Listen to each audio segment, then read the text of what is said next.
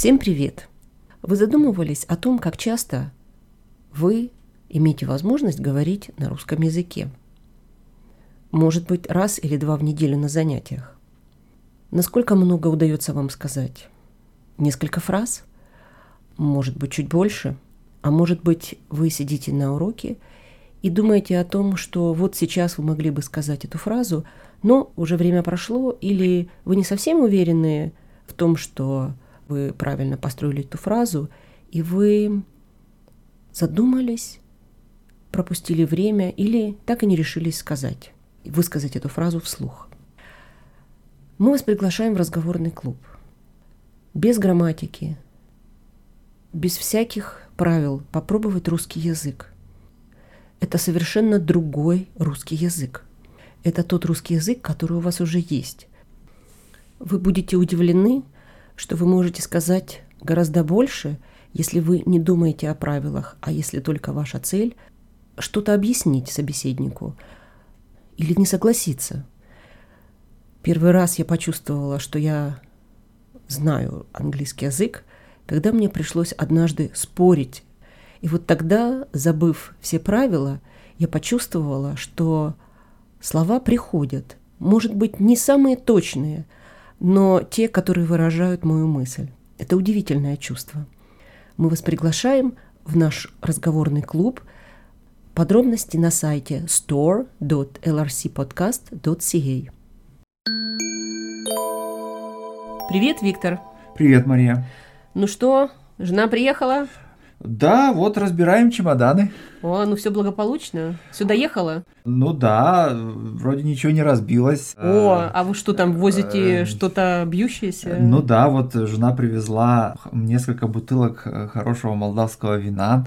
Его же надо, ну, как-то специально упаковать. Да, мы, ну, как правило, мы заворачиваем э, эти бутылки в какие-то мягкие вещи, или э, можно вложить бутылку в э, рукав, допустим, куртки или пальто, например. Ну, а представляешь, если она таки все равно разобьется? Ну, на этот случай я могу тебе сказать, что надо вести, конечно, не вино, а коньяк, например, потому что от коньяка, ну, просто пропахнет на какое-то время спиртом, да, но, по крайней мере, останется без пятна, или, по крайней мере, заметного пятна. Ну и, наверное, запах приятнее, да? Да, безусловно. Но а если вернуться к теме сбора чемоданов, то мы какого-то особого метода нет, но стараемся, конечно, все возможные места, все возможные пустоты заполнять. Вот, например, если я везу с собой туфли, да, то я э, вкладываю в них, допустим, пары носков, да. Ну, во-первых, туфли тем самым сохраняет форму, да, uh-huh. а с другой стороны ты просто экономишь место.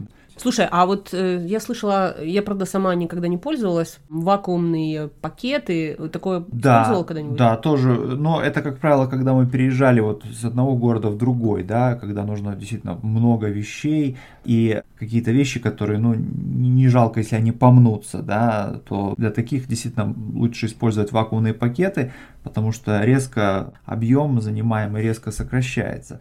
Ну, конечно, в целом, если какие-то вещи, которые жалко, если они помнутся, да, то лучше, конечно, класть их сверху.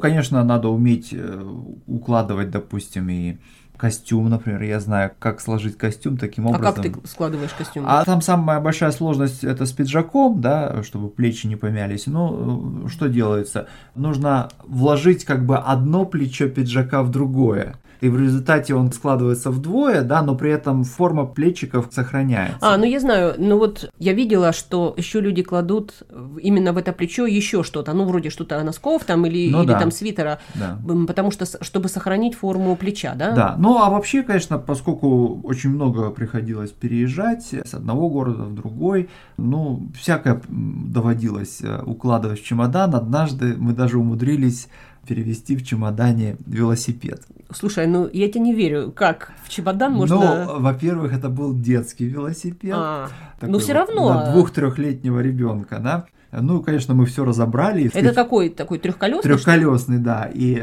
поместилось в чемодан, такой большой чемодан, поместилась только рама. Ну а все остальное, колеса, там, руль, какие-то еще вещи, они отдельно ехали. Ну да, ты знаешь, но мне это напоминает такую очень старую компьютерную игру в Тетрис.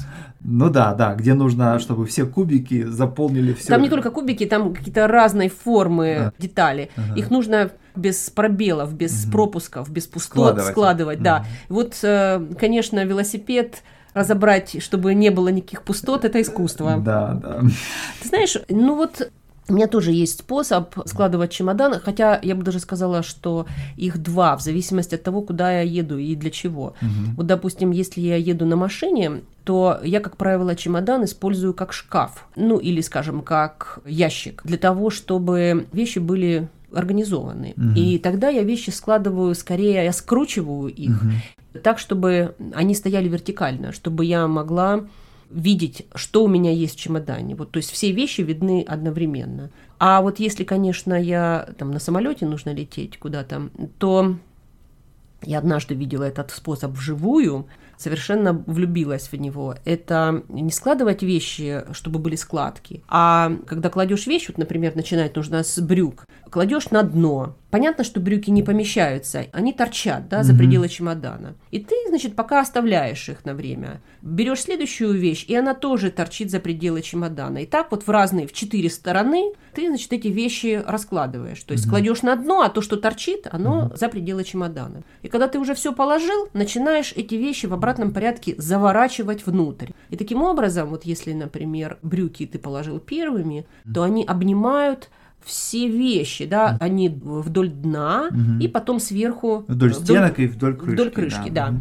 Таким образом, ну вот, допустим, брюки, они точно не мятые, но при этом они сложенные. Ты знаешь, такие действительно гораздо меньше места уходит на заполнение чемодана. Если складывать вещи не... И стопками. Не стопками, правильно. Да.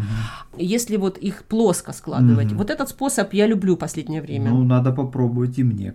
Ну вот обычно, если вот какая-то большая поездка, списки пишут. Ты пишешь? Нет, я не пишу, но да, у нас в семье мама моя, моя жена, да, составляет список. Но видишь, я, как правило, всегда что-то забываю, когда а я... ты в голове держишь Ну, всё. я стараюсь, конечно, в голове, но очень часто бывало, что какие-то мелочи, какие-то аксессуары, какие-то вот Мелкие вещи я часто забываю, приходится покупать в том городе, куда я еду. Ну, в частности, например, переходники от э, розеток на 120 вольт э, к розеткам на 220 вольт. А, ну У меня имеешь... их накопилось уже полдюжины. А, ну значит, и вот эти розетки и из Северной Америки да. и Европы, Европы да. да, да, да. У меня всего парочка. Ага. Это я не забываю. А знаешь, вот я пишу списки, но очень часто беру вещи, которые в список не включила. Конечно, там мои родные часто нервничают и говорят, ну вот что ты опять собралась и куча вещей. У меня очень долго было чувство вины, что действительно вот я собираюсь и беру с собой вещи, которыми я в итоге не пользуюсь. Бывает, ну, треть вещей, которые я не надеваю. Угу. Ну, допустим, бывает такое, что, скажем, погода была хорошая, я не использовала там зонтик или куртку. Но бывают вещи, которые вот реально я не надевала. Пока я не поняла, что я делаю, что со мной происходит. Я беру вещи, и это не лишние вещи.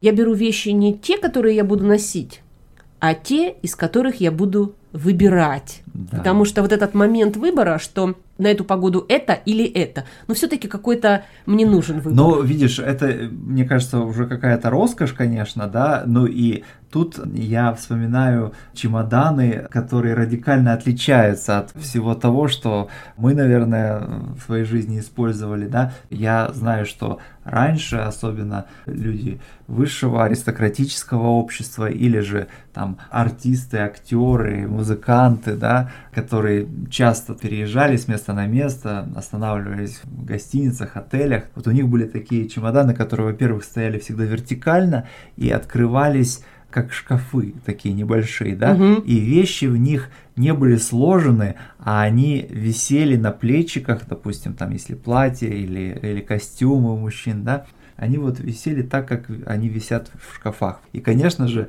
эти чемоданы в сравнении с нашими нынешними, они совершенно безразмерны, да? Да, но они были и деревянные, да, да они очень тяжелые Наверное, были. очень тяжелые, но в то же время ты видишь, что эти вещи, конечно, никогда не мялись, всегда были вот готовы для того, чтобы их сразу же одеть. И выступать, если и это выступать, артисты. если это артисты, да, безусловно. Да, ну Да. такая тема чемоданов. Ну Да, пока. ну пока. Это был настоящий разговорный русский на канале Learn Russian Conversation. Теперь подписка на наш канал дает вам доступ к транскриптам всех эпизодов и участие в разговорном клубе. Для подписчиков нашего веб-сайта store.lrcpodcast.ca участие в нашем разговорном клубе бесплатно. А всех остальных мы приглашаем приобрести подписку. Все подробности на нашем веб-сайте 100.lrcpodcast.ca.